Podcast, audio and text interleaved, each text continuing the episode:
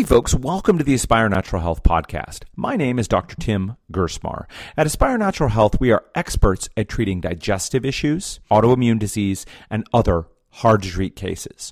Our goal with this podcast is to bring you interesting and informative discussions and topics, whether that's with us or other experts and interesting people. Listen, we want to reach as many people as possible and help as many lives as we can. This podcast is and always will remain free of charge. So we'll bring you the expertise, but we do need your help. There are two simple things that you can do to help us in our efforts to reach as many people as possible whether this is your first podcast or one of many, if you found these podcasts helpful, please do two things. The first is share it with any friends or people you know who might find it valuable. Again, it's free. Please drop them a line and let them know about the podcast. The second thing, which is really important, is to please head on over to iTunes and give us preferably a five star review. Whatever you think we're worth, we're striving here to produce a five star podcast. And it would really help if you would take a minute to drop us a five star review. That way, iTunes ranks us highly. Other people can see and hear about us, and we can succeed in spreading the message of how to be informed about your health and how to get some help. So please share this podcast with a friend head on over to iTunes and leave us a five star review. All right, without further ado, let's get on with the show. Hey folks, it's Dr. Gerstmar from Aspire Natural Health. I'm excited today. In this show, we talk, and, and in my day to day practice, we're focused on the human side of the equation, so treating the people. But research and all, just all our personal experience knows that our four legged and even not so four legged companions in our lives play a really crucial role in our health, well being, and connection, and bringing a lot of joy to people's lives. And some people have gotten the, the concept that what works for us could also work for them, but I find a lot of people come to accept the idea of whatever you want to call it holistic integrated natural medicine uh, for the treatment of human beings uh, but that same kind of thought process hasn't necessarily percolated over um, to that holistic, integrated, natural treatment of the pets and other animals in their lives. So today, I'm really excited to sit down with Dr. Richard Palmquist. He is an integrated veterinarian. He has a very interesting story that I'm going to let him share with you in active practice active, busy practice now, um, seeing a lot of patients. So he's going to have a lot of great information to share with us today. I wanted to briefly share, uh, you know, an experience I had with holistic veterinary care, and this was a while ago. I believe this was in 2001, so this was about 15 years ago.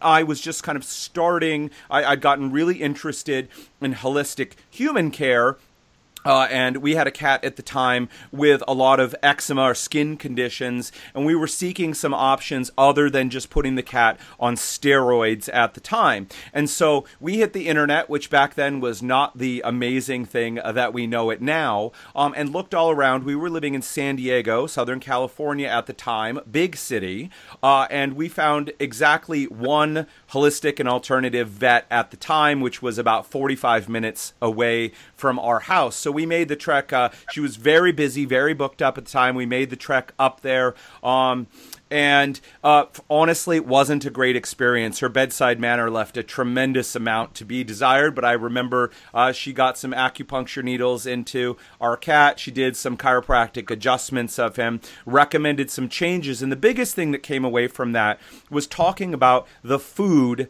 that we fed our cat. Now, it's a no brainer. Every day I talk to human beings about the food that they're eating and that food can cause either health or illness in people. I know a concept that's still highly debated in the human medicine world.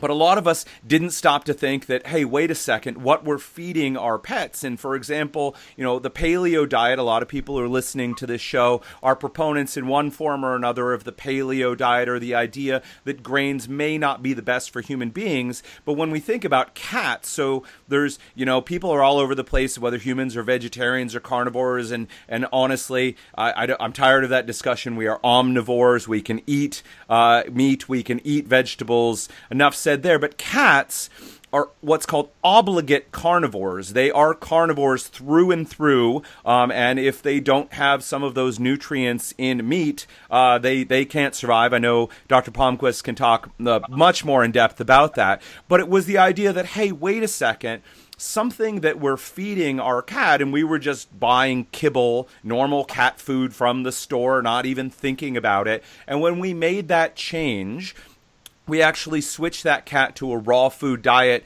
That eczema, all those issues, 100% went away for that cat. So for the rest of that cat's life, uh, and he lived to be 18 years old. He was the cat that uh, that we just lost a few months back. Um, he never had those issues again, and it was 100% related to diet. When we took him uh, for some boarding, and they switched, uh, despite our orders, they switched him back to a kibble-based diet. All that itching, all that scratching, all those skin conditions came back. We switched him back. Uh, they went away again. So it just makes sense. We're all living beings, and by and large, what works for us works for them. What works for them works for us as well. Enough said in my intro here. I want to bring Dr. Palmquist in. Uh, thanks for joining us today, Rick. Hey, it's my pleasure. I was really surprised when you reached out to contact me. I'm super happy to get a chance to talk to you. Absolutely. You are, you know, in, in a really good way, a prolific uh, Twitter poster, and I see you combining both putting out a lot of science base because again for a lot of people they think well there's no science behind integrative natural alternative medicine and, and the fact is you almost have to be willfully ignorant uh, to to say something like that or not go uh, to to the scientific literature and look. And also, um, you speak very from the heart about you know our four-legged and not so four-legged friends. So I knew I wanted to have you on. Um, can you tell us how did you make the transition from kind of conventional veterinarian into the work that you're doing today? Well, it's it's actually kind of a fun story. Um, I never in a million years would have thought that I'd end up doing integrated medicine, and mm-hmm. and it, it's funny how much uh, difficulty we have over just what we call it. You know, yes. Mm-hmm. complementary and alternative medicine, alternative medicine, traditional medicine. Right. Are, are, the old practitioners doing herbal medicine traditional practitioners, or are the conventional guys doing conventional medicine, conventional practitioners traditional? I mean, right. we get so many arguments. Right. I, I actually, I actually was attacked early in my career. Mm-hmm. I was teaching um, the subject, and we were talking about when we start doing these procedures, whatever we call them. Right. We have patients that were going to die that don't die. Mm-hmm. And so there was not a good term that communicated to people what we were doing. And so I used the term hospice initially when I was teaching and say, so if you see a patient who's got cancer and you treat them and they're supposed to be dead in six weeks and they live two years, what do you call that, right? Right. If you call it complementary alternative medicine, the people who don't want to hear about it won't come to the lecture. Right. If you call it if you call it unusual approaches, then they still don't come to the lecture. right. So we people were interested in hospice, and so we, we, we started calling it hospice. Okay. And I actually got attacked by uh, the head of the forming hospice association hmm. because what we were doing wasn't hospice, because by definition we were doing things that made patients better. That wasn't acceptable. So we, it, actually, it was really funny to get in a, almost a fight on the telephone about the fact that you couldn't call a patient with a terminal disease that lived two years a hospice patient because hospice couldn't go for two years. Right. So we invented this. We actually invented this term, modified hospice, to make the hospice people happy. Right. And from my perspective, I was just like, isn't anybody interested in the fact that these dogs are living longer? Right. I mean, that's the story to me. Right. So uh, there's a really old um, Indian term, right? Mm-hmm. Uh, mm-hmm. American Native American Indian mm-hmm. uh, terms. They they actually call this thing. It's called right living. okay. Yeah. Yeah. It's not healthcare. It's not medicine. It's called right living. Right. Um, so other philosophers call it living well. Mm-hmm. I, um, one of my favorite Bible quotes from the Apostle John mm. is this advice that he says, "Test all things, mm-hmm. keep what's good." Right. Right. Me, that's integrative medicine. Yeah. But I didn't start this way. I didn't uh-huh. start this way. I graduated from Colorado State University. Really amazing clinical school. Mm. I mean, I had nothing but good things to say about the school. Mm-hmm. And uh, um, I was selected by the faculty to receive the Upjohn Award, which is the one that they give the outstanding small animal student. So that was that was a really cool thing. And, nice, nice. And and so uh, my point in telling that story is not to brag, but actually to say, you know, I was I was pretty I was at the top of my class. I did well. Right. I really liked conventional medicine. Right. And I was raised in a science family. My my mother was a dental educator in the public health department, a dental mm-hmm. hygienist. Mm-hmm. Graduated valedictorian of her class. Um, my dad was a microbiologist. He was in charge of the infectious disease laboratory for for the Weld County Public Health Department. I literally was raised in the lab. Mm. You know, literally sat in the lab. My Yeah. dad showing spirochetes from syphilis and culture from gonorrhea and Right. driving autoclaves and all that stuff. Right, So, right. Really steeped in science. And so I knew that there were no holistic practitioners in my hometown, Mm-hmm. and that meant that holistic medicine had to be BS. Yeah. If it was good, they teach it in the best school that I went to, right? Right, and I have to let me was- let me just cut in. There's this very dismissive term that I see bandied around in, in in my world that there is no such thing as alternative medicine. There's medicine is what works, and clearly, you know, conventional medicine. It, you know, if if it works, they use it, and if it doesn't work, they don't use it. So therefore, anything they're not using is not real medicine. So it, it's you know, I, I steams me that that kind of sense, and and we know that that's just absolutely not true. But the idea that if it's real, if it works, uh, the conventional system uses it, and anything that you you know, again, terminology, whatever you want to call them, integrative, alternative. Uh, another term that's coming into use in my world is functional medicine. We're hearing a lot Correct. of that term coming out. Um, you know, then the conventional system uses it, and and honestly, it's just I. I could rant on and I will stop, but uh, but uh, yeah, yeah, but oh, we could do that together. yeah, yeah. So I, I didn't mean to cut you off, but absolutely, there's this thought process among many conventionally trained doctors of, of all stripes and shades, among many people who just haven't looked into it, that that we have the the the conventional medical system is the pinnacle of medicine. Uh, we have transcended all of the superstition, all of the ridiculous hocus pocus, all of the ineffective treatments. We've filtered them down, taken the cream of the crop, the most advanced things, and that's the medicine. So therefore, reaching back into traditional medicine, herbal medicines, uh, supplements, nutrients, diet changes, um, you know, is is going backwards. Is So, uh, so you know- Mm-hmm, I'm going to give you an earful on that, and that's and we can we can talk about that um, quite quite a bit, you Mm-hmm. know, because we have access to agents in herbal medicine that there is no drug that can do what the herbal medicines can do, and we have evidence of that. Right.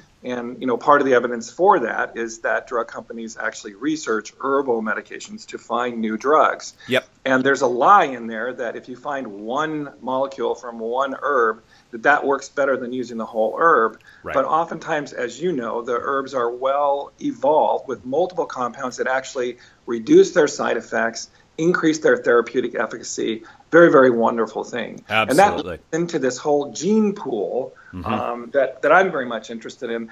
Uh, but the way that I got into this was Yes. crazy. Yeah. Because because what what had happened was I uh, started practicing in my in my practice um, in Inglewood, California, Mm-hmm. um, with a goal to, to practice good Western medicine. That was Yeah. what I was trained, and that's what I knew. Yeah. Um, and I started uh, practicing in this area and, and doing proper medicine, and got a really good reputation because basically um, we were doing more advanced medicine than the person that I took the practice over from. And so we solved a lot of skin problems by just diagnosing hypothyroidism and taking people off cortisone and doing some minor changes in their diet and act, putting them on thyroid medication and stuff like that. Um, and we were doing really well. Our practice was growing, you know, like like um, like crazy. Mm-hmm. And um, one of my really good clients, just a gentle, perfect person, uh, the sweetest, most wonderful woman that you can even imagine conceptually, uh, loved her dog and um, believed that DVM or MD or any degree after her name was a synonym for God. And so anything spoken by a professional was advice to be taken literally and performed. Incredibly trusting, incredibly beautiful, just perfect woman. Yeah. And she moved out of my practice, much to my dismay, moved to New York from Los Angeles. Mm-hmm. And after a few months, one of our mutual friends came in and she said, you know, we were just doing a really simple rabies vaccination on this dog. And she said, oh my God, did you hear what happened? And I was like, what are you talking about? She goes, well, she moved to New York. And I was like, oh my, that's pretty awful. Yeah. And she, she was, Uh-huh. you know, we have this battle between Los Angeles and New York. Yep. But yep. she says, no, no, no, it's worse than that. And, and I was like, uh, so what happened? And she said, well, her dog got cancer. Oh my God, that's terrible. Yeah. Um, and she's seeing this quack, crazy snake oil salesman, veterinarian that's that's selling her vitamins and minerals and and all kinds of herbs, and she's spending like five hundred dollars a month on this crap. Mm-hmm. You know, Mm-hmm. I was absolutely incensed, right? Mm-hmm. Because I knew, because I hadn't been taught those things in school, that they they were old medicine, that they were Right. antiquated medicine, Right. and we had modern chemotherapy and good things, and how had she got tied up with this guy, and I couldn't actually sleep at night. I, I was completely incensed about it. Mm-hmm. Uh, and to me, it was like knowing that your neighbor was sexually abusing their two-year-old kid. The Mm. kid can't do anything about it. Right. You got to do something. You know. Right. Right.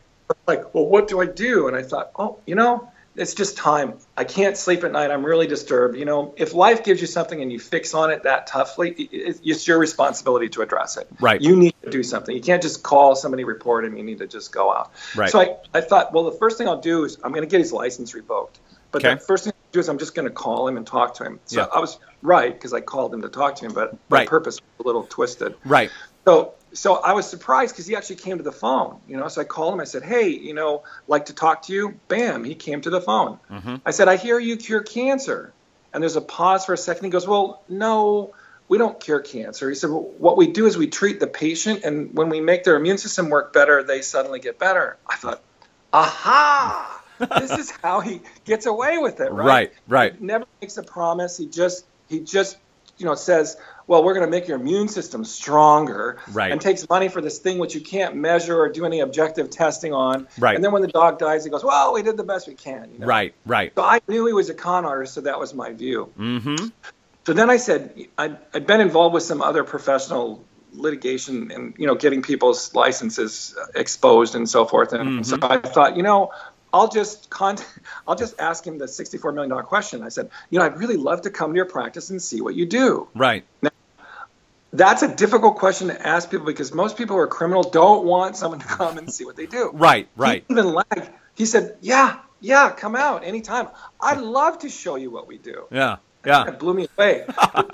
In my twisted mind, because I Mhm. knew that what he was doing wasn't right, Right. I thought, ah, this guy's stupid.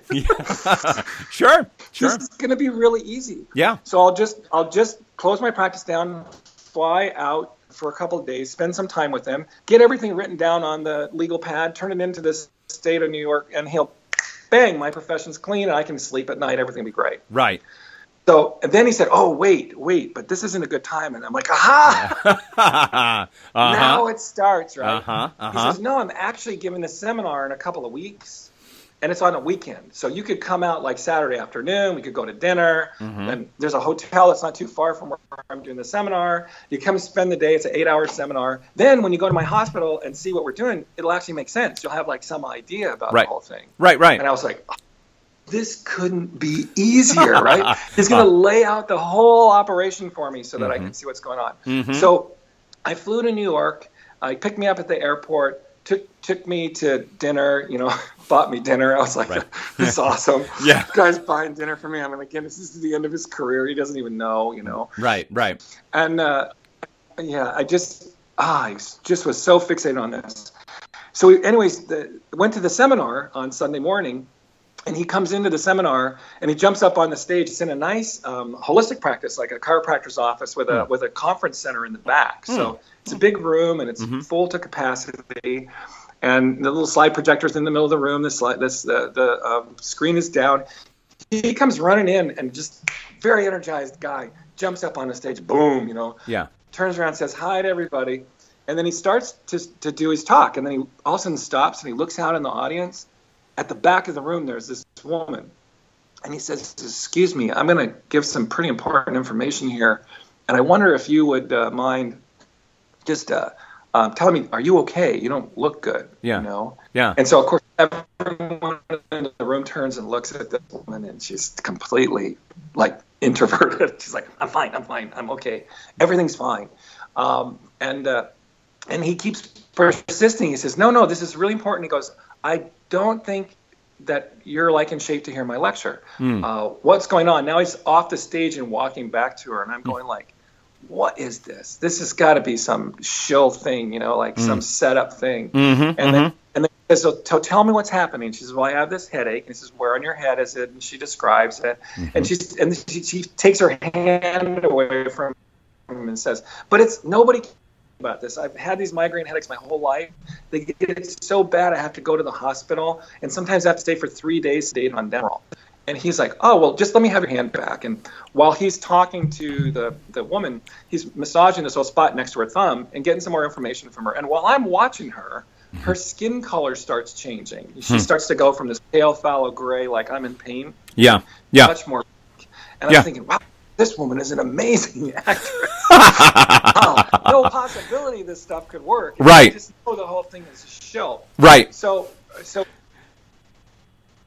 Anyways, he keeps talking to her, and then he says to her, "So how's your hand now?" And she stops for a second, and you know how people are when they check in on their symptoms. Right. And she sits there for a minute, and then she goes, "My headache's gone." Mm-hmm. You know, and like everybody in the room goes, "Ooh," and I'm going like, "Chill." Uh huh. Uh huh. But, but, my mind, I, I have good observation skills, clinically speaking, as a physical diagnostician, and I'm like, that woman changed. Mm-hmm. Yeah. That was not an act. Like something just happened. I knew I saw something that was important, but I couldn't even process it mentally. It just was like, nope. Mm-hmm. Yeah. Sorry. Yep. Am. And then this guy proceeds to present case after case of tumors going away. This blind cat brought in from the Animal Medical Center, which is like the pinnacle of veterinary medicine in the United States, Mm-hmm. um, documented with the CT scan, um, which we didn't even have access to in those days. This big brain tumor. And the cat's blind, and they treat it with herbs and special diet, and the tumor shrinks, and the cat can see, and it lives for a whole long time. Wow. And then just one case after another. Right. Plus, all these cases in these presenter are old dogs, like golden retrievers that are 16 years old. You know, Mm-hmm, Um, things that things that are just like inconceivable to me. And I'm going, well, he's obviously cherry picking these cases, picking his best cases. He's not putting up what really happens. Sure. But I can see how it's going. But internally, like the the healer in me is going, it's kind of, kind of interesting. I can't. I've never seen a case like that. Right. Right. I've never seen a case like that. And they're Kodachrome slides. So these were before PowerPoints and internet stuff. Right. So it was a lot harder to fake things. Mm. So you're going like, you could do it, but I, I just couldn't believe it. Yeah. So anyways, went to his practice the next day. Mm-hmm. First case is this this just horrible oral tumor that he's treating with cryosurgery and and uh, he's all excited and he shows me how nobody's doing cryosurgery in the United States, but when you do it, it kills the tumor and that releases um, products from the tumor that stimulate the immune system, and so Right. you get these extra controls with it. Works like a vaccine. Right. I don't know what I'm seeing. I just know it's disgusting and it smells bad. Right. But the people are really the people are really happy with him, and I'm like, wow, you know, it's he, this guy's just promises things and he does the best, and that's it, and that's how he gets his money. Right. Then we go into the next case, and I'm not going to tell every case that Sure. I saw, but the next Sure. case is this story changed my life, Uh-huh. literally changed my life. Uh huh. I go in the room, and this dog is owned by it's a German Shepherd. It's carried in on a stretcher, Mm-hmm. owned by a guy who's on the board of directors or chairman of the board for one of the big oil companies. So this guy has as much money as he needs to do anything. Right. And the dog has been with um, Dr. de Lahunta, who's the guy who wrote the textbook that I study when I'm in veterinary school. Mm. And Dr. de Lahunta, the god of neurology in the United States, said the case is hopeless. He'd done everything that could be done. There wasn't anything else that could be done for the dog. Mhm. Paralyzed, that's it. Mm. This veterinarian gets down on the floor and starts jabberwocking about um, Chinese medicine, and he studied this book that was 3,000 years old in China, and he had to leave because nobody in the United States knew anything about it. So he went to China and he studied it, and he came back, and I'm like, you know, yada yada yada. It's all like, Right. So what do we do now? Right. So then he calls me over and he says, I'm going to stick some needles in. These are very narrow needles. They just slide right into the skin. The dogs don't have a lot of pain. And then he slides this needle in and he goes, Oh, I want to show you this. See, if you pull this needle, see how it doesn't come out, how it, pulls back? Mhm. So that's because the acupuncture point needs that needle. It's actually grabbing the needle to stimulate the, the system. Mhm, And I'm like, obviously the needle has a barb, you know? No problem. Yeah. Yeah. Yeah. obviously the needle has a barb. Yep. You know, don't yeah, whatever. But I'm smiling. You're like, oh, that's really interesting, you know. Mm-hmm. Mm-hmm. And so he puts in these needles and he keeps talking about acupuncture to me for a few minutes. And then after about 20 minutes, he takes out the needles and he goes, "Come over here and feel this needle now." And he says, "And he says, grab the needle." And I grabbed the needle that had the barb on it, and it Right. just slid out. And so Right. I'm like, where'd the barb go? Like, I don't understand. How, Right. How's this happening? and as we pull out the needles, Mm-hmm. the dog sort of lifts its head up and looks back at us and then stands up, walks across the room, puts its head in the owner's lap, Wow. and I fainted. Yeah. Yeah. Wow. I fainted. I mean, that's a freaking miracle. yeah. Right? Yeah. So, anyways, I stayed with him for a week and saw one near fainting after another until finally I, I was convinced that actually he knew something that I didn't know. Mm-hmm. And then, so on the last day that I was there, we are having um, lunch, and I'm eating my greasy double cheeseburger, and he's eating his macrobiotic potato. And and I said to him, you know, I, I need to tell you, I came out here to get your license revoked. And I really thought that he was going to be super angry with me, punch me in the face, kick me out of the practice, all that kind of stuff. Yeah. And he didn't even flinch. He said, well, what do you think now? And I said, well, I, I think you should get the Nobel Prize. And Right. uh, and he laughed and goes, so what's your problem? I said, well, I came out here under false pretenses. And he goes, and he then all of a sudden he sits back and he crosses his arms, and I'm like, oh man, he's about to let me have it. And then he goes, do you know what I think of you? I said, what? He said, you closed your practice. You flew across the United States because you thought I was abusing somebody's animal, and then you stay here for a week on your own money to think because you thought I was hurting people. He says, I think you're a great guy. Know? So he and I have been best friends ever since. But Nice. I changed my whole practice Nice. when I came back, and I started studying orthomolecular medicine and Mm-hmm. and using glandulars and supplements, and I, I just started introducing things. And the Mm-hmm. first thing I introduced my practice was just um, this product by VetriScience called Glycoflex, Hmm. which is Perna mussel and MSM, and you know just normal kind of a joint supplement. Right. And the first thing I did with that was I took it myself because I had arthritis in my left knee. Mm-hmm. And you know, within about four or five weeks, my knee didn't hurt anymore. Mm-hmm. So I didn't need to take any non-steroidals. And after a year of using that product with my clients, my drug company people would come in and go like, "You have a busy practice, but you don't buy hardly any non-steroidal anti-inflammatory drugs. You know, Mm. what's up with that? Do you buy Mm-hmm. them from another company?" I said, "Well, we just don't use very many because they have harmful side effects, and we have um, natural stuff that works better." and they were like, "Hmm," you know. Right. So that's how that's kind of how I, I got into this. I totally the wrong reason. I wasn't brilliant and found it. I wasn't raised with people who did it. Right. I thought it was complete BS. Right. And I literally wanted to put a guy in jail for doing it. right. know? Right. So I the outcome is more important than the rest of the story. Yeah. And what you call it, you know, like if you if you give a patient a natural product and their body works better, boy, some people get really upset about that. Like, oh my God, you know, that's not medicine, that's food. And then the food people say, no, that's a medical claim for food. Right. And then the FDA is in the middle of it and stuff. And it's like, geez, the dog couldn't go up the stairs and now he's eating that that Perna mussel product and he's running and playing frisbee in the yard. Right. What's the problem with that? Why Right. do people lose sleep over that?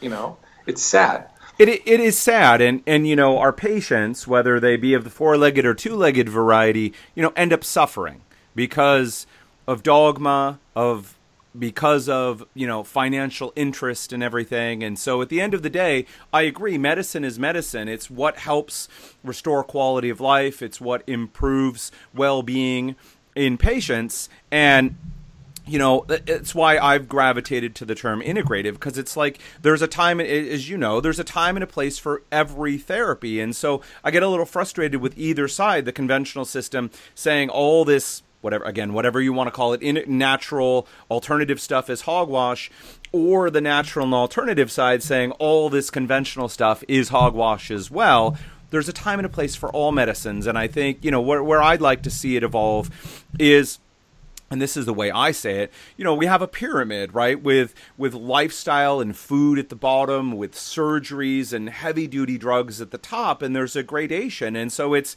you know, when you assess the individual and you look at what they need and you look at, you know, how, how the severity of the disease or the dysfunction, you're selecting the therapy that they need, always trying to get down as low as you can where the fewest side effects are where you, you know where the true health promotion comes from. So um, Well, and- that's a, and that's a key thing. I, I, I Mm-hmm. talk about in terms of I actually don't like pyramids because um, and this is not a, a negative about your Mm. no no no please Um, but I actually don't like pyramids because they tend to put us in this um, symbolic thinking issue, which puts the most important thing at, t- at the top. oh right Um, and that's kind of this whole misogynistic male uh, authoritarian view of medicine, you know, Mm. where God is at the top and people are at the bottom. Mm, and, mm, mm. you know, so the substitute for God, whether he's a priest or he's an internal medicine department chair or whoever is at the top. Right, and right. under him. And I actually think that if we look at life Mhm. and we talk about living well, Mhm. with no disrespect to people's knowledge, I, Right. I think we can um, really disrupt a lot of this um, false thinking into a more global healing pattern by thinking in terms of circles. And the, and the Mm. metaphor that I really like for medicine is an Mhm. umbrella. Mm. You know, we want this thing that stands between us and this philosophical idea of poor performing organs and function we call disease, you know? Right. It's kind of like a storm. And if you have an umbrella and it, and it has medicine and surgery, you know, drugs, but it doesn't have it doesn't have herbs and acupuncture and chiropractic medicine and energetic medicine and mm-hmm. some degree of awareness of what a person's spiritual purposes and meanings are, whether you call that religion or spirituality or mm-hmm. whatever. Mm-hmm. It is what it is. Um, if we don't if we don't have all those parts in the umbrella, then if you stand in the storm, you're going to get wet sometimes. So we should be struggling to make patient-centered, community-based medicine where be, because no one doctor can know everything. Absolutely. My God, you just Yeah. take Chinese medicine. Take Chinese medicine for example. Right. Just Chinese herbs. 9,000 Chinese herbs. Yeah. Now, those individual 9,000 herbs can be uh, arranged into a, a really nearly infinite pattern of medication strategies. Mm-hmm. And so, a master herbalist um, may know all 9,000 herbs, but they don't use them. And Right. so, we all become kind of micro specialists in our location. You know, like Right. people in this area get these problems and we know what helps them. Right. And but we're not from all diseases and all herbals. Homeopathic, six thousand six hundred and some on individual remedies. Mm-hmm. You know who who what homeopath knows sixty six hundred remedies? Right. They just don't. Right. You know. Right. And, and so the idea of having the medical model with the one bright male doctor at the top of the pyramid Mhm. and everyone else bowing down to them just doesn't cut mustard with with reality. So Right. I really like circles. I like to put the patient in the middle and then the healthcare team, which goes all the way from the guy who's growing the food and transmitting the food to the corporations who are processing the food, Right. to the researchers, to the pharmaceutical companies, to the individual practitioners. Every single person is in that in that person's healing community. And if they're aligned towards love and health, and this is not just philosophical, if they're Mm-hmm. aligned towards love and health, we end up with a whole, a functioning community Mm. that actually that actually does more good than it does damage. Nice. And and and and that model to me is the only thing that straightens it out. And Mhm. and that's why doing this kind of research, you know, the first thing we find is it, it- you can't you can't even compare patients, right? Every patient has a unique microbiome. Mm-hmm. They have unique genetics in that microbiome. They have mitochondria, the part of the cell that makes energy, which I know you know, but Yep. listeners might not, right? Yep. Yep. The mitochondria makes energy. It has its own genes. Yes. Those are bacterial genes, not cell genes. Right. And the host nucleus, the control point for the cell, has its DNA and its genes. And we used to think that they were all fixed and that you were just your DNA. Yep. But we've proven that that's not true. Right. right? Right. and and they all interact. The genes move from the bacteria into the mitochondria, from the mitochondria to the bacteria, and even into the host cell genome. So, we, what you have in your body, the players that are, make up your orchestra and their talents, mm. is different than what I have in my body. Right. So, if you get a skin rash on your face and your Western doctor diagnosed that as seborrhea or psoriasis, your psoriasis case isn't my psoriasis case. Right. So if you and I do a research, an objective research study, and we go, you have a rash on your face and I have a rash on my face, and we test this drug and it clears up seven out of ten people have a rash on the face, and we go, that's a good drug. Right. So what about the three people it didn't clear up, right? And were those people cured or were their symptoms just managed? Right. Right.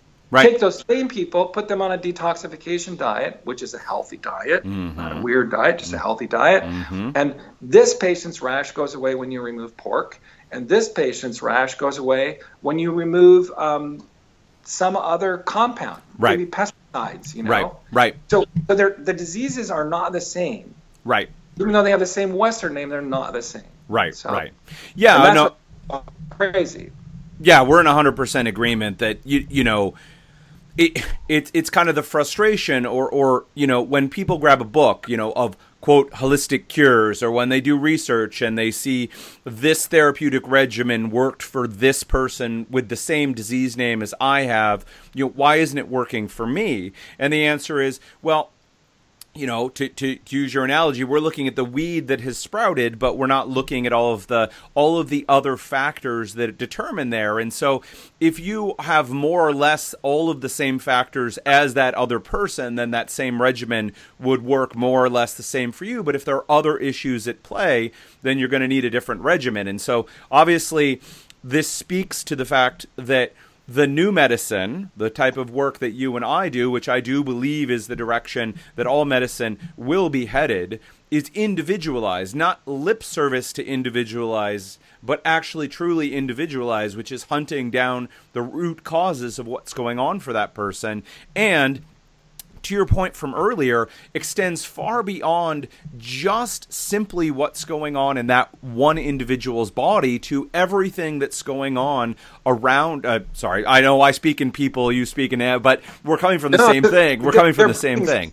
Yeah. I say I say beings with a capital B, meaning right. there's some intelligence, whether you want to use the chiropractic model and call it native intelligence or right. innate intelligence or, right. or right. use the homeopathic saying the vital force, whatever that is. There's some smarts behind live things. Well, and the difference between mm-hmm. a corpse mm-hmm. and, an, and a living person is whatever that is. And really funny thing, we're back to this words thing. You know, what mm-hmm. do we mm-hmm. call it? You know, we call mm-hmm. it living well, call it that.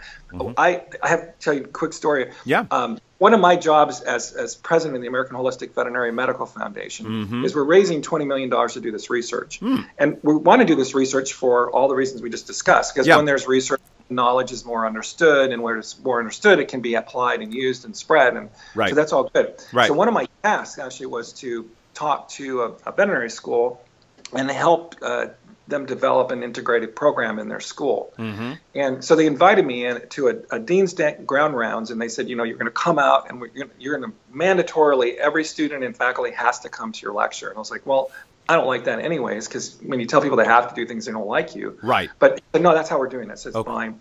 Okay. So I went in and I presented a morning worth of lectures, and and after that, then they sprung this thing on me. They said, "Oh, we have the school skeptic. We want you to meet with him." And I'm like, "Oh God."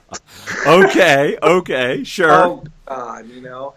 And there's a difference between skeptics and deniers. And there's some people just no matter what you show them, they just deny. Well, right. it's coincidental. You right. had nothing to do with it. Right. And I didn't know who this guy was going to be, and it's kind of my worst case scenario. And being a skeptic and a denier myself, I was mm-hmm. like, oh God, I'm going to have to talk to myself. This right. is going to be awful. um, uh-huh, uh-huh. And so I, I, you know, put on my suit. I got all dressed up. I looked very conventional. Right. And in walks the skeptic. Right. He's wearing a freaking Hawaii shirt, which is what I normally live in. Right. Right. And I'm like, oh, I, and I said to him first, I said, I dress all wrong. I said, if I'd known you were coming, I would have worn my Hawaii shirt. Yeah. And he was very serious and. um and he said, you know, he, he said, you know, I don't like what you do and I don't approve of it, but they told me I have to talk to you. And I said, well, it's kind of the same thing for me. Right. And uh, right. So we're there, and there's another person that sort of stayed in the room as a as an intermediary as we started a fight. but it was actually the most surprising conversation I've ever had. Hmm.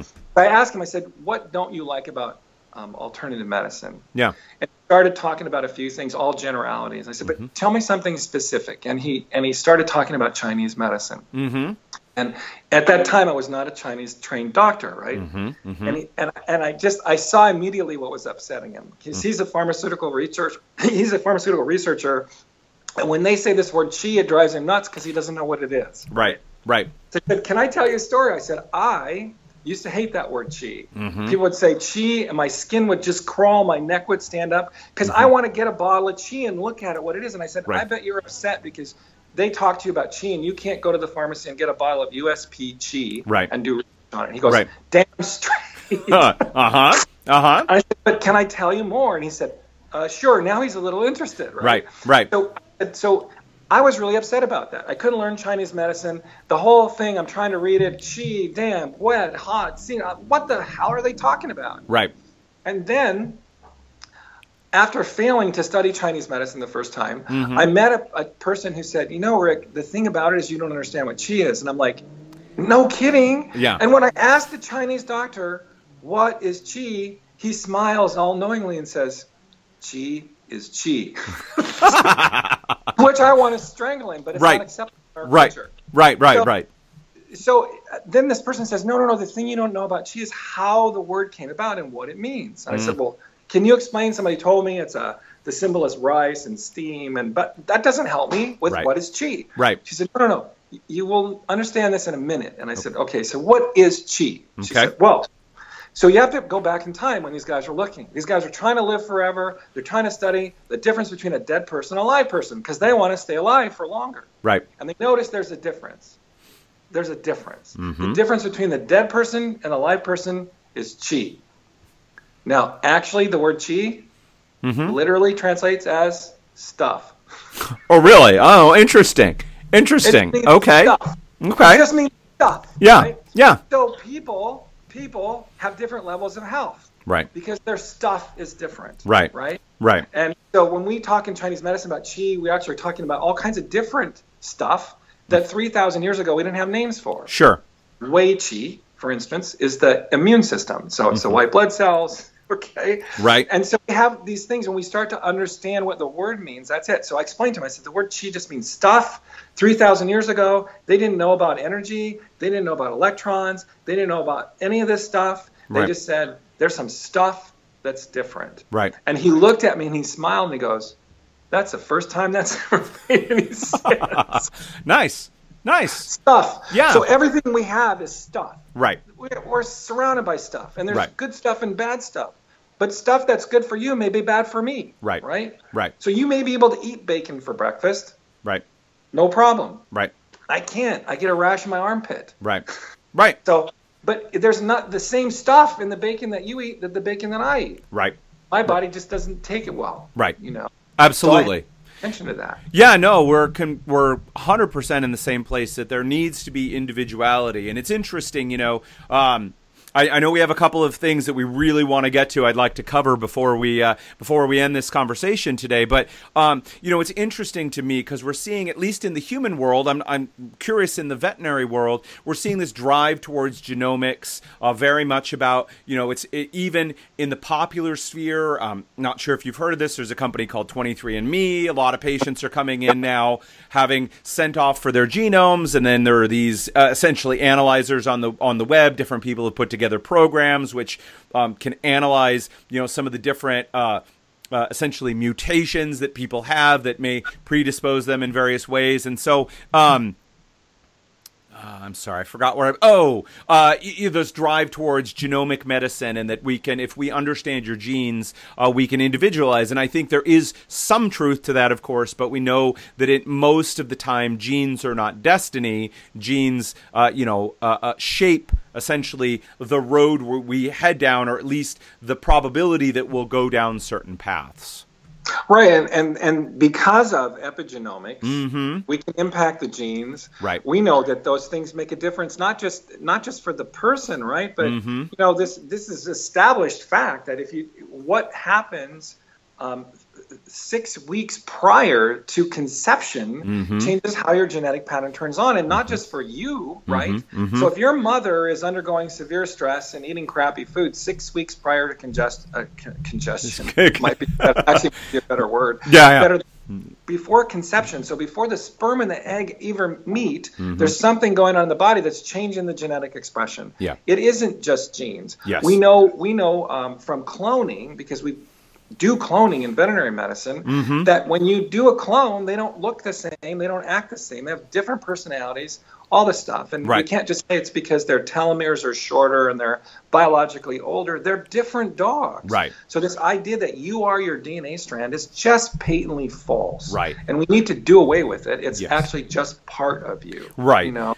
And we see that in human medicine in identical twin studies. So again, these are people who have the exact same DNA and they share similarities, but they're not they're clearly not the same people. They can go depending on their lifestyle, other factors that affect them, they can go on to develop different diseases, they can go on to develop different physiques, uh, you know, some can be fat, some can be thin, some, you know, all of these things can be different. Um, so we, we know that it's only a piece of the story, not the entirety Right. of the story. and that brings us back to the community and, and mm-hmm. all this mm-hmm. if we mm-hmm. talk about living well mm-hmm. and we mm-hmm. talk about communities mm-hmm. we're, we're really more in a modality of gardening than in warfare you yes. know yes and this brings back to the whole naturopathic idea of terrain yes you know and that your body is actually a community that creates an, a sub, you know, micro environment where survival is optimized in these different patterns. And right. so the bacteria, the viruses, the things that live in you yes. are actually helping you live better yes. in, for the most part, right? Yes, and yes. The only imbalance that creates these diseases, these separations in the balance and the way that the organs interact and the tissues interact. And and so we know that obesity is transmissible by changing your microbiome. Yes. If I yep. take a fat person and I take the bacteria from them and I put them in a skinny person, they become a fat person. Right. That's pretty freaking amazing. Um, it's also pretty important, you know, if we're if we're doing microbiome transfers to treat inflammatory bowel disease, right. we better screen patients for obesity and allergies because we can transmit both obesities and allergies through the microbiome. Yeah. That isn't even the immune system. Yep. So it is the immune system. well, it is. Oh, yes, absolutely. you know, I was uh, I attended a, a, lecture just recently from a microbiologist, kind of de- getting down into the nitty gritty of the interactions between the bacteria and the immune cells, and and in essence, uh, we know that essentially the bacteria are responsible for training our immune system. So without those bacteria, our immune system gets the wrong goes to school and has bad teachers essentially and learns in, incorrectly. So again, this idea that you, you know the, the, Western concept that we are we are islands into ourselves and and separate from our environment in every way, shape, or form.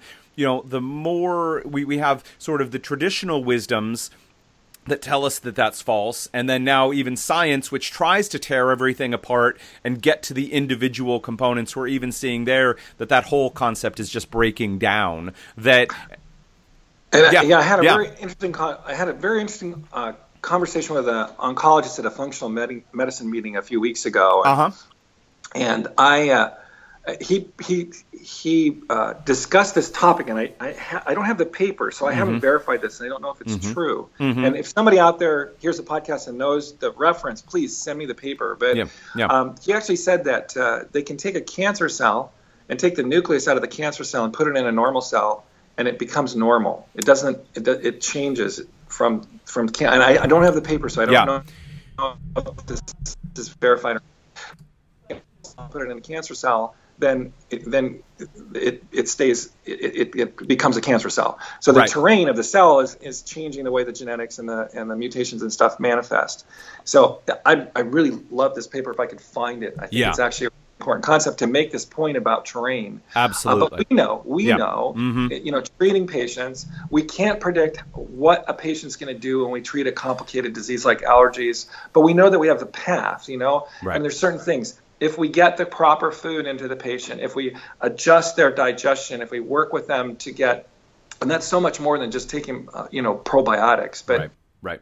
But it, it's like we get that gut working, then the immune system starts to repair. Once the immune system starts to repair, then the other systems actually start to kick out toxic things, uh, repair tissues, and we get this kind of path towards healing, which is just like taking crappy soil when you move into a new house and augmenting the soil and growing different things on it until finally you get this rich soil that's full of worms and grows this beautiful garden, and everybody's like, "Wow, wow, you got a green thumb." Right. You gotta have something to do that. Yeah. And uh, and I think that the center core of medicine is becoming this terrain building. Yes. And we're going to see a lot of personal health coaches that aren't just telling you you have to do 300 crunches a day, but actually makes a difference in what you're eating in your in your in what you're putting in your mouth.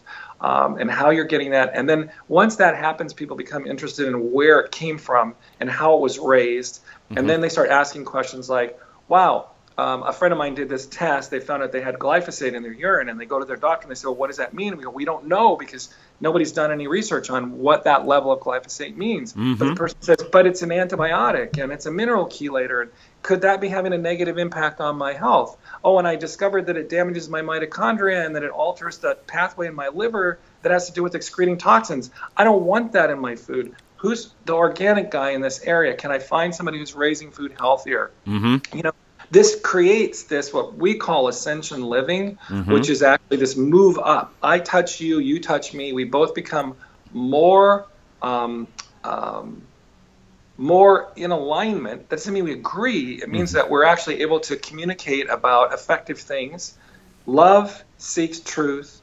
Truth, once found, shared, helps conditions improve. And so mm. the whole economy, from the soil and the air all the way up, starts to ascend in mm-hmm. this kind of politics. And whether mm-hmm. we're talking ascension medicine or ascension politics mm-hmm. or ascension education, instead of breaking everybody into these little groups and saying, let's have black, black people fight white people and Latinos from Mexico fight Latinos from Central America. Mm-hmm. How about we actually start going like, what is it that you guys need and what resources do you have and how can we align those resources so that we all live better? Absolutely. And, and, there's a healthcare model that goes with that as well. Yeah. And in more people win than lose. Right. And that's really what we're trying to do at the foundation, right. at the American Holistic Veterinary Medical Foundation, mm-hmm.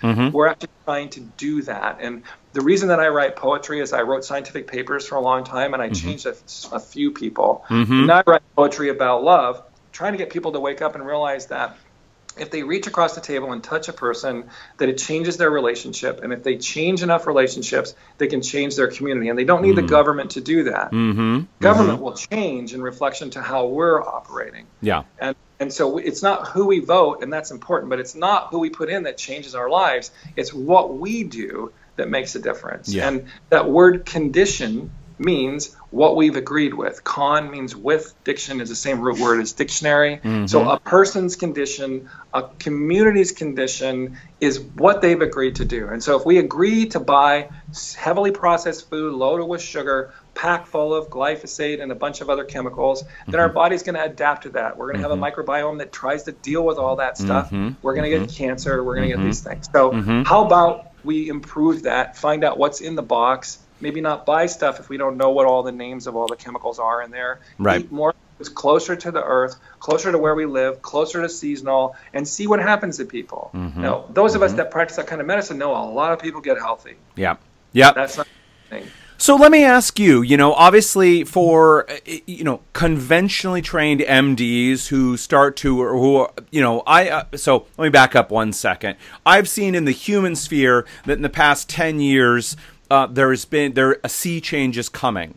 A lot of we're seeing a lot of people flipping. The public is starting to really catch on to this new this whole new system that we're talking about right here or, or different from from where we've been at a lot of doctors uh, MDs are looking at what they're doing and saying hang on wait a second there's got to be something more and better than what I'm doing. I'm we're seeing the shift starting to occur.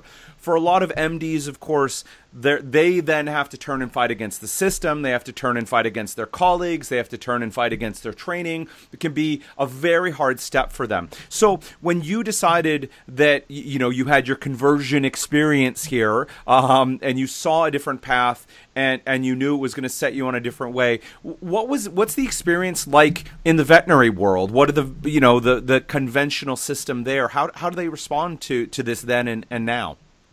Well, we have about uh, 95,000 members of the American Holistic, uh, excuse me, we have about 95,000 members of the mm-hmm. American Veterinary Medical Association. That's like the equivalent of the AMA. Okay. Mm-hmm. The United States, about 95,000. Okay. Uh, the American Holistic Veterinary Medical Association mm-hmm. has, uh, I don't know, I think they're approaching 2,000 members now. Mm-hmm. Mm-hmm. But what's recently happened is that the American Veterinary Medical Association, the mm-hmm. conventional group, mm-hmm. has admitted the American Holistic Veterinary Medical Association, the holistic group, yes. in the House of Delegates. And so we actually have holistic viewpoints on the policymaking body for the AVMA. Interesting. And, as we develop more research, mm-hmm. I'm proud to say that Colorado State University, my alma mater, mm-hmm. had the first integrative veterinarian, um, the first integrative department in the United States. Mm-hmm. And, and as we do research that shows, hey, this works, and as we work alongside people who are who are scientifically skeptical but objective, as mm-hmm. opposed to having some special purpose, you Mm-hmm. know, Mm-hmm. Or may not be a good thing. Mhm. Like if, if you work for a company that manufactures a chemical that's toxic, you're going to do everything you can to discredit anyone who says that compound is toxic and you could do something differently. Right. and, and so that's an issue, and we all have to deal with it. Yep. And then we have to deal with this really complicated issue of, of medical um, legal issues, you know, where people try and judge what a practitioner does. You know, in, in integrative medicine, it's a lot messier. Yep. You know, you can say, here's standard of care for a person who's got otitis media, they've got a middle ear infection, you should treat them this way. Right. And, and an alternative practitioner may say, well, you've already done all that and it's failed.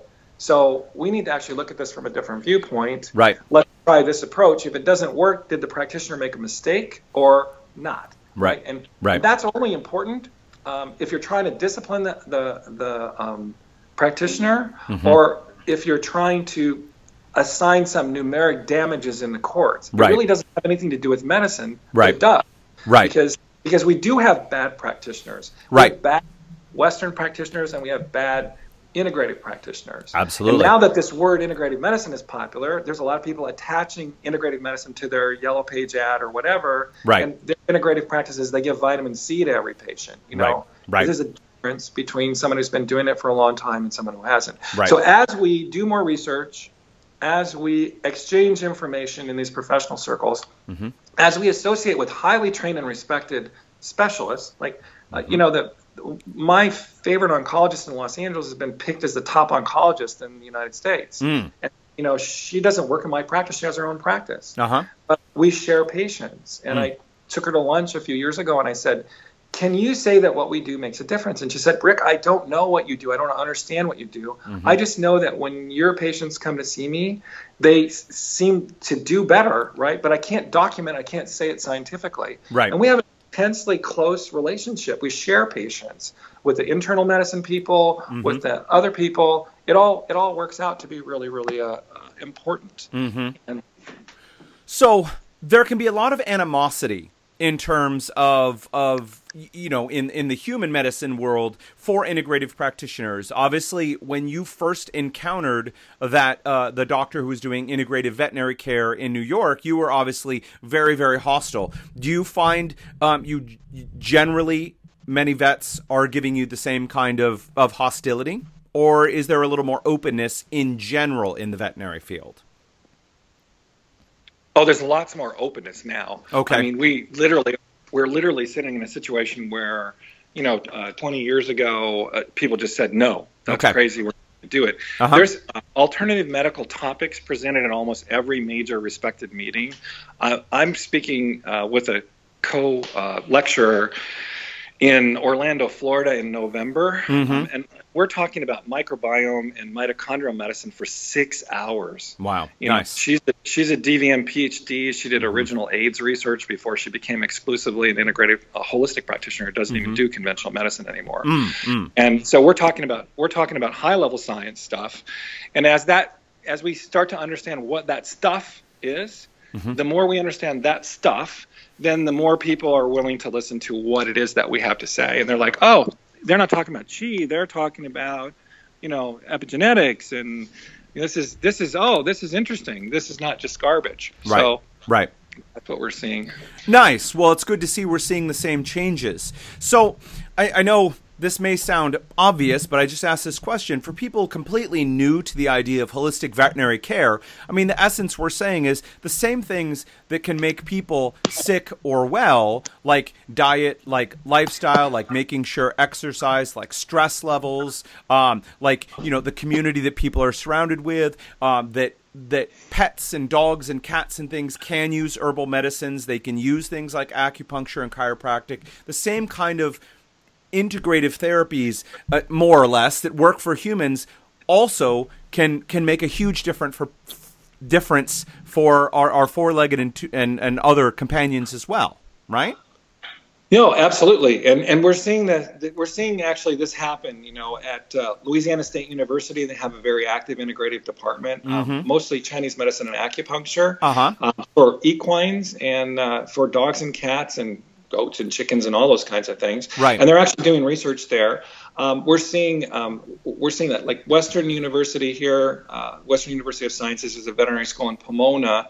They have a, a lot of uh, elective tracks, so students actually can do um, 30 day rotations in integrated practices like mine. Mm-hmm. Um, they can actually take certification courses. So, a, a, couple of years ago, one of the students that graduated uh, was on the acupuncture certification course before she graduated from veterinary school. Mm-hmm. She'd already been accredited um, um, or certified rather as a veterinary homeopath. Mm-hmm. So she was graduating with two with two specific modalities and her DVM before she left school. Nice. So that's that's becoming easier. And uh, you know, as people work side by side, Mm-hmm. most uh, well, I shouldn't say most, many um, board certified specialty referral practices now have an acupuncturist or an integrated practitioner on board Hmm. because they realize that it's making a difference. Um, and it's also economically desirable to have somebody like that because a lot of people are going like, "Do you have anybody that can do this?" And if not, then the business is going to another practice. Sure, sure. No, that's a, That model makes a difference. you know? absolutely. Yeah. Yeah. No, so you brought up an interesting point before we started recording, which I thought was funny. We always, we, we you know, whether it's Facebook videos or, or whatever, there's always the idea that uh, a person and their beloved pet mirror one another so that those those memes right people look like their dogs or they they all these kind of things right? And you were saying the idea that that pretty commonly you're seeing that the issues that are plaguing a person's pets whether that's diabetes obesity other health problems are often mirrored. We're seeing that the, their human companion um, often has many of the same issues themselves. You want to speak to that a little bit Well, I- and you know, we're back to that big concept, which is you know where my poetry comes from. which Right. Is love seeks truth, truth shares, shares builds communities, and things improve. And so, what what happens is. Uh, the flow is a person goes to a holistic practitioner and gets help with something they couldn't get, and then they go like, "Hey, my dog has this. Right Do veterinarians do that?" It Right. also goes the other way, right and I think it actually may go the other way a lot more commonly. Mm. And here's my thinking on that. And Okay. This has never been studied, so don't take this as objective fact. sure sure sure But I, my personal experience says that a lot of people come to veterinarians and ask for alternative medicine for their dogs and cats because they want to find out if it works. And it's, it's Mm. kind of like uh, unofficial animal research. right Right. right It's like sure if, if the vet kills my dog, then I'm not going to go to the acupuncturist. But Right. if my dog gets better, then I'm going to go to right no fair And, yeah and it's yeah. very it's very pragmatic. You know, are you going to turn your if if you're not sure about something, are you going to take your kid to that doctor or are you going to take your dog to that doctor? right sure And, sure And I, I see this a lot. And so when I first started doing it, because there weren't very many holistic doctors many, many years ago, Yeah. then, you know, people would ask me, they go like, what can I do? And I got in this very uncomfortable position of saying like, look, I'm a DVM. I can't treat you unless you can lick your behind. and if you can, I don't want to see it. right But- right right right long and short of it is now we have a lot of holistic practitioners yeah when I first started practicing, there wasn't another holistic practice. Um, it was over 10 miles to the next alternative practice. Mm-hmm. Now there's eight holistic practices within eight miles of my practice. Fascinating. You know, that's yeah. So it's it's definitely growing, mm-hmm. and uh, and so what happens with people is the dog starts getting better, and Mm-hmm. then they start becoming more self-aware. That's this whole ascension uh, medicine, ascension living thing. Right. You fix the problem in the dog with food and herbs, and then the person says, "Hey, I've got this pain in my stomach. What do you think that is?" And i say, "Well, that's the area where your liver is. You should see a doctor. Here's a Right. person you could see if you don't have one." right right And, uh, and so what we've found in conversations with the holistic practitioners is is when a person's enrolled, um, seeing their holistic physician, and then um, their their dog or their cat or their animal is getting therapy, both patients seem to get better faster. Mm-hmm. Yeah. And in- in a lot of ways, some things that happen, as you know, with alternative medicine can be scary. Like, Mm-hmm. it's say you start a supplement and you get a headache and diarrhea. Mm-hmm. Is that a bad reaction to the supplement, or are you just moving some stuff? You know, you got congested extracellular matrix, and your Right. nerve endings are going, "Hey, stuff's moving. Right. Probably shouldn't fly or drive for a couple of days." right right right And and or maybe your doctor's moving stuff too quickly, and you need to make adjustments. You know, Right. better drainage remedies and so forth. But Right. when the first time a person takes a, a supplement and then they go to the bathroom and have bright purple poop, it, they freak out. You know, Sure, And of course. You go Of like, course. well, yeah, that, I don't know what that is. It, there's no purple in what we're doing, but Right. obviously there's some purple in you, and your Right. body doesn't need it anymore. So that's good that it's coming out. Right. now, if it gets bad or you feel uncomfortable, call me. Right? Yeah, yeah. So if their dog has had purple poop for three days and then felt better, and then the skin lesion cleared up afterwards, then when they go to their doctor and they have purple poop, they're just go like, oh, it's purple poop. right right Right. right They don't get scared. Right. Yeah. Right. Yeah, it's mutually reinforcing. And again, we live in communities. So when one member, uh, uh, ideally here, I mean, what we see happen all the time, right, is when one member of a community gets better, one of two things happen. It will bring up the whole community. Well, rather, one of several things happen right the community acts to drag that person back down to their to the the previous level of health that's always the in my opinion, the worst case scenario. Someone's getting better. Uh, then we start seeing sabotage on the part of family and friends and people around them to bring them back down to their previous level. Um, the second, of course, is they'll eject some people from the community. So again, that person is dedicated to getting healthy. They're finding some people are sabotaging them, and then they go through the painful process of having to distance themselves from those the people who who can't abide by that, or they bring up the level of other people around them, and so that's the magic, of course, right? You know, stereotypically mom gets better starts feeling better then kids get uh, uh, one way or another get dragged into it then kids start feeling better then getting better uh, the funny story is right mom gets better kids get better, then usually grandma or somebody else in the family gets better, then usually the dog gets better, and then of course the the you know then finally dad comes in and is like, yeah, I guess I better do that too, and then dad gets yeah, better. Yeah, and men as are the well. worst. Yes, I, you know, I think I, every holistic practitioner that I talk to Yeah. wants to have a practice that's made up of like women aged 35 to to 65, Right. Because they're they're the whole world sits on their shoulders. right? Absolutely. they're doing everything. Yes. You know? Yep. Uh, They're making everything work, and they know that if they can't make it work, that they're going to have a problem. So they're very they're very um, um, they're very rewarding practice uh, patients to work with because they know that. And the same Right. is true for veterinary medicine. Our our best clients, and this, there's exceptions to this, right? Mm-hmm. sure, sure. There's, but but if you just look at the numbers of people, if we have these women. Um, and and it's I, it's younger because if we have if we have um, holistically aware women who are of any age, Yeah. bringing in the pet, then they're more receptive to doing the, the work. Yeah. Guys tend to be like, here's some pills, I'll give them for 10 days, but after that, I'm busy and I'm not going to keep doing it. And, Right. You know, and so that's it's a bigger it's a bigger issue because when we're building health, it's different than treating symptoms. We're Yes. we're actually in for the long haul, Yes. fixing that terrain. Yes. As, as you know, and Yes. and uh, it's not that women are less intelligent and more um, submissive because in my practice, that's that's definitely not the case. Oh, And no, I'm not very authoritative. Yeah. I'm like, look, if this doesn't make sense to you and you don't want to do it, then it may not be the right treatment. So Right. let's find out what makes sense to you that you can say like, oh yeah, I can do that, and and. Uh, that that's really important because if you tell a person this is the diet you have to feed and they can't do it, then you just told them they can't get well, and they usually get mad. Right. Oh, absolutely. You have to find a way to. We have to find a way to health to that that they can do. You know. Oh well, definitely. I mean, look, the the again, whatever term you want to use it, but the integrative approach or more foundational approach, if you will, taking care of these issues really calls for a lot more a intelligence on the part of the patient. It's not so simple, like you said. The stereotypical man who comes in is just like, I got my stomach hurts. Give me the thing. I'll take the thing, but then I want to be done with the thing. I want to get back to my life and like leave me alone. I don't want to. Yeah, and I want to go back to drinking bourbon Right, and smoking right, again because right. I just need something to fix it. you Right. know, and you're like, oh wait, hold on. Right. And so women, you know, again, in, in a bigger discussion, but I think by their evolutionary context and their role in society and everything else, they see connections better um, and they're aware of patterns throughout their community around them. And, and again, they are the center points. So, absolutely, I find that you know, again, you can make the biggest change uh, that ripples out by getting to the women, especially to our earlier point. I'm a really huge proponent of preconception care. If you can get a woman healthy, you can detox her, you can get her nutritional status really good, you can get her immune status in, good shape, you can get her microbiome in good shape, then, you know, you can positively affect ge- for generations down the line. You know, there was Right, like three Yeah. to seven generations. Right. You just changed three to seven generations of genetics. Right. And how those genetics are uh, turned on and turned off. It's it's a it's a huge thing. It's not a little thing. right.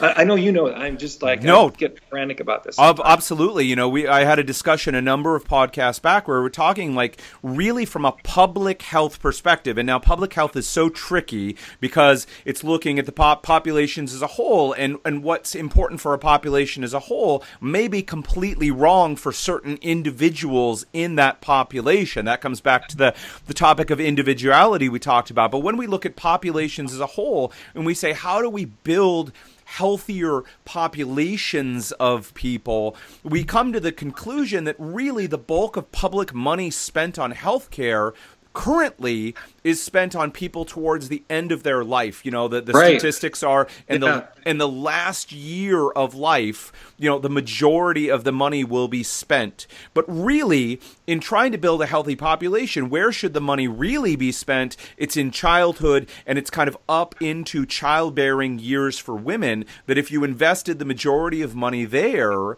that we would see, you know, it would be bad for all for people right now, the older folks and everything. But a generation or two down the line, we would see that those effects rippling out. So And, and, you know, fascinating conversation. And uh, I don't know where we are in our hour, but Yeah, I- yeah. many years ago, I was going to speak at a national lecture, and I was on the airplane. I ended up seated next to a, a congressman, Mm-hmm. and I thought, oh. Uh, the universe has aligned me to have the opportunity to speak to this person Uh-huh. and and share uh, how we can reform, not dismantle healthcare, right? Mm-hmm. Um, and uh, and so so we started the whole conversation, and within a few minutes, um, this person was explaining to me how the healthcare system worked so well, Mm-hmm. and this is why. Because we have a population that grows, and if we don't have patients getting sick and uh, and and dying, the population will overpopulate. And Mm. and then he went on further to explain to me because I wasn't a very sophisticated mind Mm-hmm. that the country's economy really depended on people being sick. Mm. And such a large amount of money was generated by illness for people who weren't productive citizens in other ways. Right. This was sort of how a person paid their way was by being ill. Mm. Now, besides wanting to vomit for the entire flight, Yeah. Is obviously for somebody who's interested in healing and creating health, Mm-hmm. um, this idea that you know letting people get sick intentionally so they would die faster and they would generate revenue for a system was pretty repugnant to me. Mm. Right. Right. Um, but there is a very large number of people that I've encountered that belief system from. And They won't tell you right out, but when you actually start talking about it, I think it's a big unspoken um, part of why the healthcare system is so hard to change. Yeah. There are people who actually believe that we need more people to die. Hmm. I've heard very highly placed politicians say, you know, we have enough doctors, we have enough lawyers, you know, we need more workers and mm-hmm. you know hmm. and, and that there's actually a problem with the retirement system because people live longer now. You know, when, right. Right. when Social Security was established, people lived two years and died. You Right. know, that Right, right. You know, you, you get Social Security at 65 and you were supposed to die by 68 or some number like that. Right. Right. Um, Right. and so now we have Social Security and people are living another whole lifetime Right. on Social Security. So it's Right. better for the system if they die faster. Ugh. And uh, yeah. Yeah.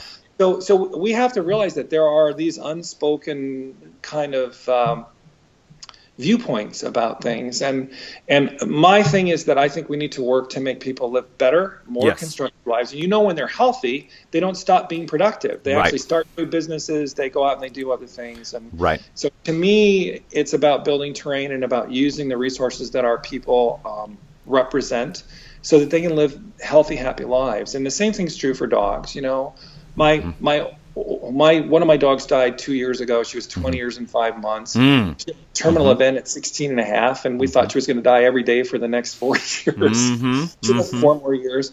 Um, and uh, the one that one of my dogs right now is 16, and he's a you know he's a Labrador, and he's starting to have some trouble with incontinence. And you know we've we kept him going, and he's on a home cooked diet, and he used to have chronic skin problem, and his skin is good, and he's doing fine, but he's 16 and he's starting to wear out. You Yeah. know? Yeah.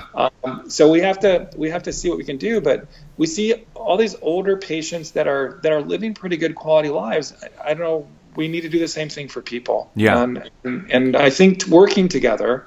Uh, have you read this book called Zoobiquity? I was going to ask you about that. I thought that was a great for anyone out there who hasn't heard of it. The concept of like human medicine and veterinary medicine need to get together and talk to one another because each can inform the other.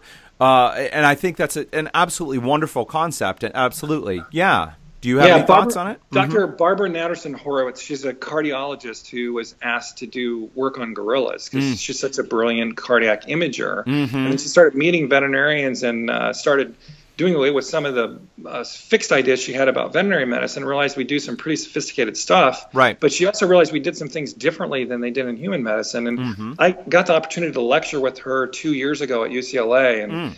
um, we had just a really wonderful day talking back and forth about um, philosophical, spiritual, and then also academic issues. There's there's now an annual meeting called Zoobiquity where the top human practitioners meet with the top veterinary practitioners and they start mm-hmm. exchanging information. So mm-hmm. I think the same thing is true. You know, th- this is all what communities do. Communities talk. Right. And anytime somebody tries to break up communication within a community, they usually have some kind of less than constructive purpose. Right.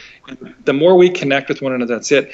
Um, I love this concept, and there's evidence for it. I mean, good papers about community medicine, which are just these groups of patients that meet it scares the hell out of physicians because you know the patients have a problem and they're not getting better at the physician. They start talking to one another and one says right. oh you know i had that. They need to do this test because you might have this problem. Right. And they found that people who do that get better faster. Right. And they right. have fewer medical mistakes. And then when they have medical mistakes they're they're less likely to be more harmful because they're picked up quicker. Yeah. And I think that makes us be better doctors. Yeah. And I think that makes patients be better patients. Instead of just being pill consumers, they become like, oh, I don't want to spend all this money on this medication. How about I kind of change the way I'm exercising, change the way I eat.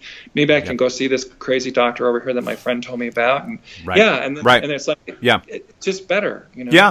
It's just better. Well, absolutely, and and we need to wrap up here in just a minute. So I know there's a couple of things we haven't gotten to, and I'd love to get you on again and have a second conversation because I know I'm just going to tease everyone out there. Uh, Dr. Palmquist and I were talking before we started about some of the work around over vaccination in pets and and measuring titer levels and how to judge some of these things. So we'll definitely have him on again uh, in the future to talk about that and more. Um, to your point, I just just briefly and may, again maybe this is a great conversation next time. At least in the human world so there's laws out there many people have heard of called HIPAA, which is all about personal privacy and protection of medical records. The idea that your personal medical information should be private, shouldn't just be shared or available out there, and you should have the ability to be able to see that. Because back in the day before HIPAA, uh, you could ask your doctor, "Hey, um, you know, can I have my chart? Can I have my records, the things that you're writing about me?" And the doctor could just say, "No, it's mine. It belongs to me, not to you.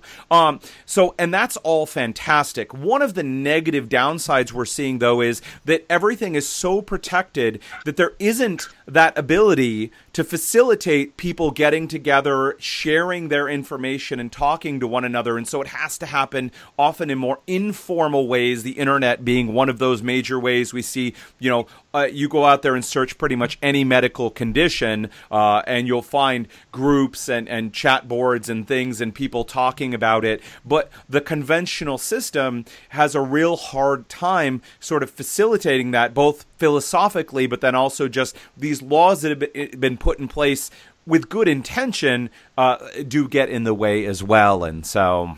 Yep, absolutely. Yeah. I mean, there's a million things. Uh, you know, the more people we have, the more um, issues we have to protect their love and freedom and their ability to function in this society. And people have an, uh, should have a flexibility about what they share and what they don't share. Absolutely. Especially about that. You know, in, in our profession, we're less, we have uh, HIPAA-like laws, but they're mm-hmm. not nearly as, as tooth-filled as the ones that you guys have. Right. We don't talk about patients. Um, we don't share information unless the client requests the records be sent somewhere. Right. But clients can get a copy of their chart and all that kind of stuff. That's right. all Right. That's all. That's all appropriate. Right. And then what they share of that is their kind of their thing.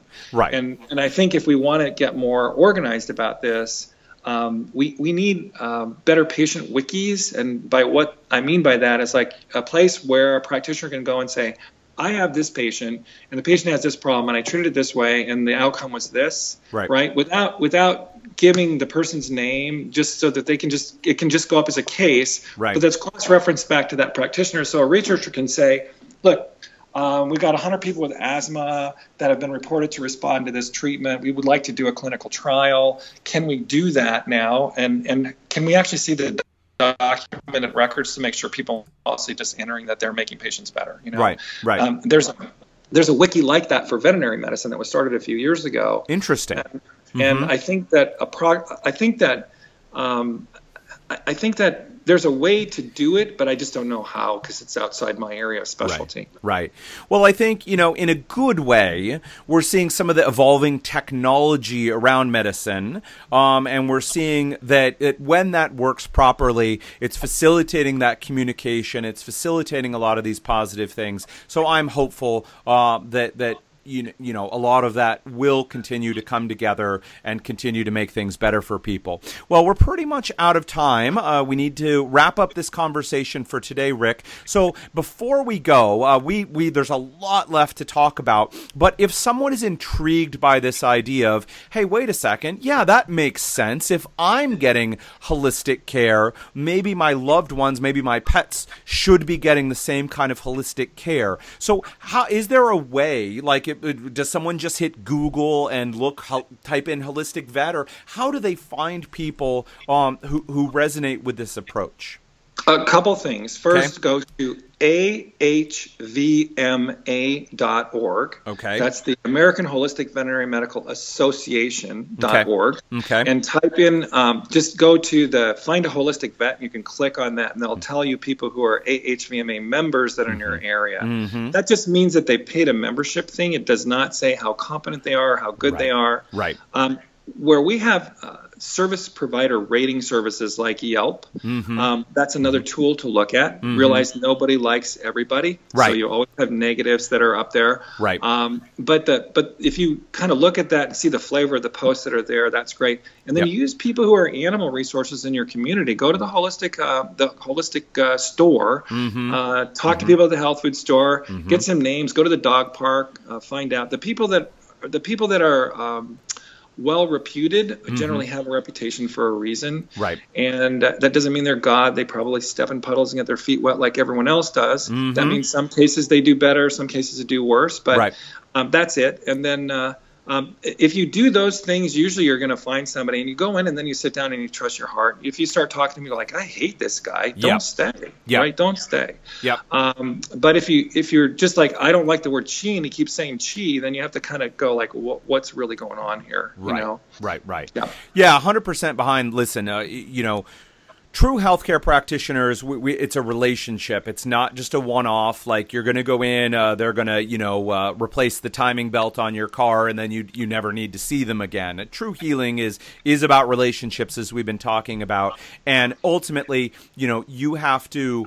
Uh, get along with the person you're going to be working with, or it's it's going to be a bad fit. I mean, we see this time and again. We can be deploying the correct, quote unquote, the correct medicine, but without the correct relationship in place to surround the use of those medicines, the results are always, always subpar. So make sure uh, that that that that person, that practitioner, Mm-hmm. And my my dad used to my dad used to say, um, mm-hmm. if a physician tells you trust me, grab your pants and run. so I actually never use the word trust in my relationships because mm-hmm. I think respect is better. Yeah. Like if you're seeing somebody and they have knowledge and they give you knowledge and you do better, then respect gets built. Right. And I think if we build those relationships that way, I think that's that's the optimal way to to function. Absolutely. All right, Dr. Palmquist, how about if someone wants to seek you out, where can they find you? Where on the internet? Uh, anywhere where else, where should they look for you? Um, well, my website is uh, my my business website mm-hmm. is lovapet dot com. Uh, okay. Uh, Centinela Animal Hospital in Inglewood, California. Okay. Uh, the foundation, we're raising 20 million for research in integrative medicine, is www.ahvmf, like foundation.org. Okay. And then if you're looking for a holistic veterinarian, ahvma org, find holistic fat. Mm-hmm. That'll get you around someplace, and uh, hope to see you up the track. I'd love to talk about vaccines and vaccine titers with absolutely. you. Absolutely, we'll get we'll have another we'll get another time scheduled so you and I can absolutely talk about that. I know people will be very interested. Uh, pretty much not a more controversial topic on the planet uh, as far as medicine right now. So uh, it'd be a good conversation. All right, so um, I highly recommend check out uh, Dr. Palmquist, his resources. He's also very active on Twitter, which is where I first found him. So you can look for him there. We'll have all the links in the show notes. And until we talk again, uh, Dr. Palmquist, thank you so much for being on. We'll talk again soon. Thank you. All right. Take care. All right, folks, that wraps up another episode of the Aspire Natural Health podcast. If you enjoyed it, we hope you've subscribed to us over at iTunes. You can also check us out at our website, www.aspirenaturalhealth.com. That's Aspire as in A S P I R E naturalhealth.com. You can check us out on Facebook at facebook.com slash aspire natural health or check out our library of videos over at YouTube. Just go over to YouTube and punch in Aspire Natural Health. You'll find us there.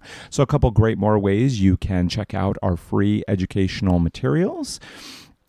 At Aspire Natural Health, we are experts at treating gut dysfunctions, autoimmune diseases, and other hard to treat cases. If you that's you or someone you know, you can always contact us and schedule a free 15-minute consult with myself and find out if we are the right fit and we can help you out with your issues. So simply check us out, check out our website. Again, that's www.aspirenaturalhealth.com or give us a call at 425 202 7849. You can set up that free 15 minute consult. All right, folks, until we meet again, take care.